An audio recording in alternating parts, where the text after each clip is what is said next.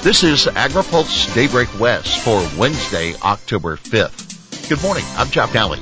Here's today's headlines. California fruit is safer than imports.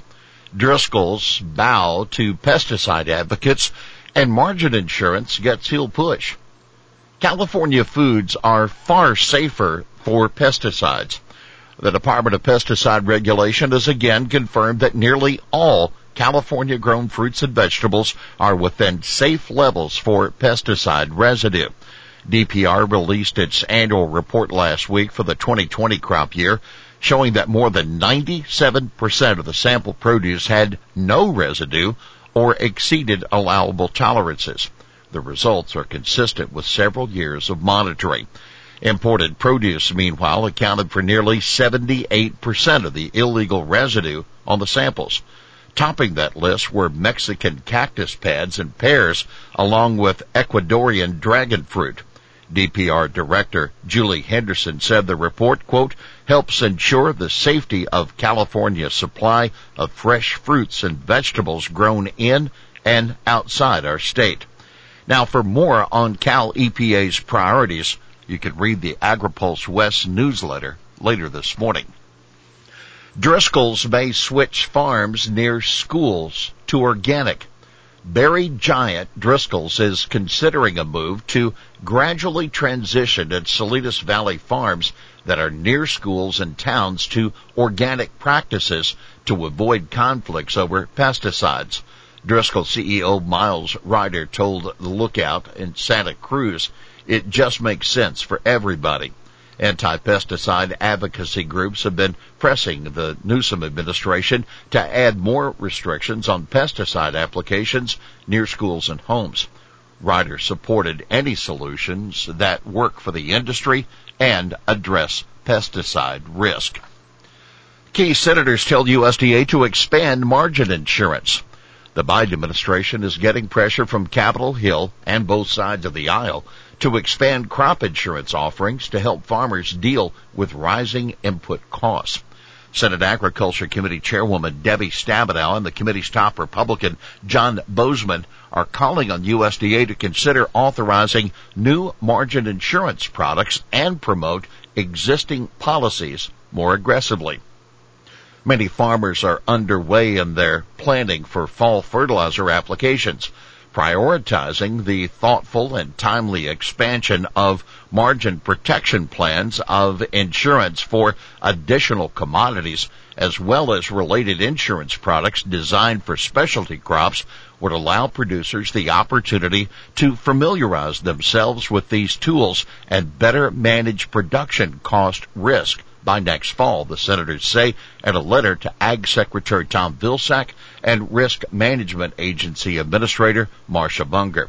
The letter says USDA should, quote, consider accelerating the expansion of margin protection tools and, quote, immediately prioritize training for producers and agents on existing margin policies.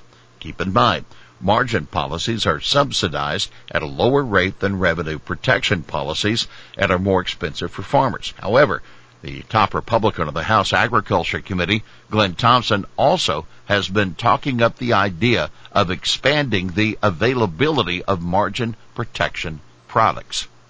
Crop insurance industry consultant Alex Offerdahl told a House Ag subcommittee this summer he thinks there are, quote, tremendous opportunities to expand the use of margin insurance. A margin protection policy has been available for some groups since 2016, but only about 6,000 are sold annually, that according to Offerdahl, who's with the consulting firm Watts and Associates.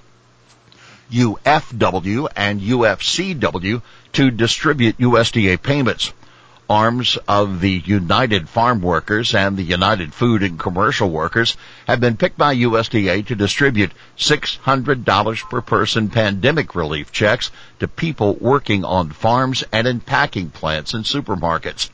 The UFW and UFCW foundations are among 15 groups selected to distribute the money. The UFCW Charity Foundation is getting $123.7 million, including 10 million of the 20 million dollars earmarked for grocery workers. The UFW Foundation will distribute 97.8 million to farm and meatpacking workers.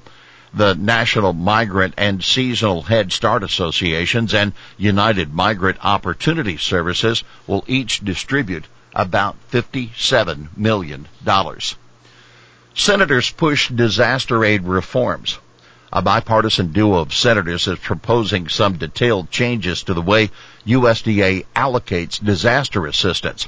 The Livestock Disaster Assistance Improvement Act proposed by Senators John Thune, the South Dakota Republican, and New Mexico Democrat Ben Ray Lujan is designed in part to have payments delivered more quickly to farmers and ranchers. For example, the livestock forage program would be modified to allow a one month payment for a county that's in a D2 or severe drought for four consecutive weeks. Now that's down from the eight consecutive weeks that's now required.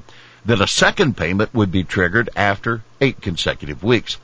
Another change would clarify that state and federal grazing permit holders are eligible for the Emergency Conservation Program and Emergency Forest Restoration Programs.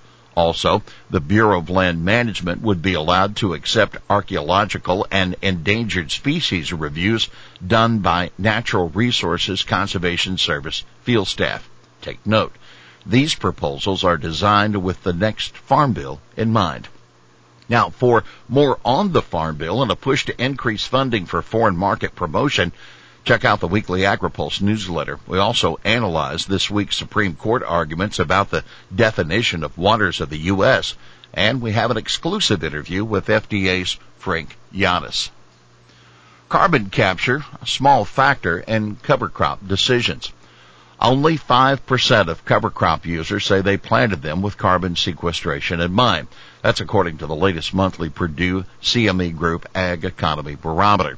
The reasons for planting cover crops vary, with 37% citing improved soil health, 33% cite improve erosion control as the primary motivators, that according to the survey. A majority of the farmers surveyed, some 57%, plant cover crops on at least part of their farmland. About 25% never planted a cover crop. Four of ten cover cropping producers have been using the practice for five years or less. Well, here's today's She Said It. It's such an attractive bug that CDFA Secretary Karen Ross recognizing the social media attention on the spotted lanternfly. The invasive pest has destroyed vineyards in the northeastern U.S. and poses a major threat to California. Well, that's Daybreak West for this Wednesday, October 5th. For the latest news out of Washington, D.C., visit agripulse.com. For AgriPulse Daybreak West, I'm Jeff Nalley.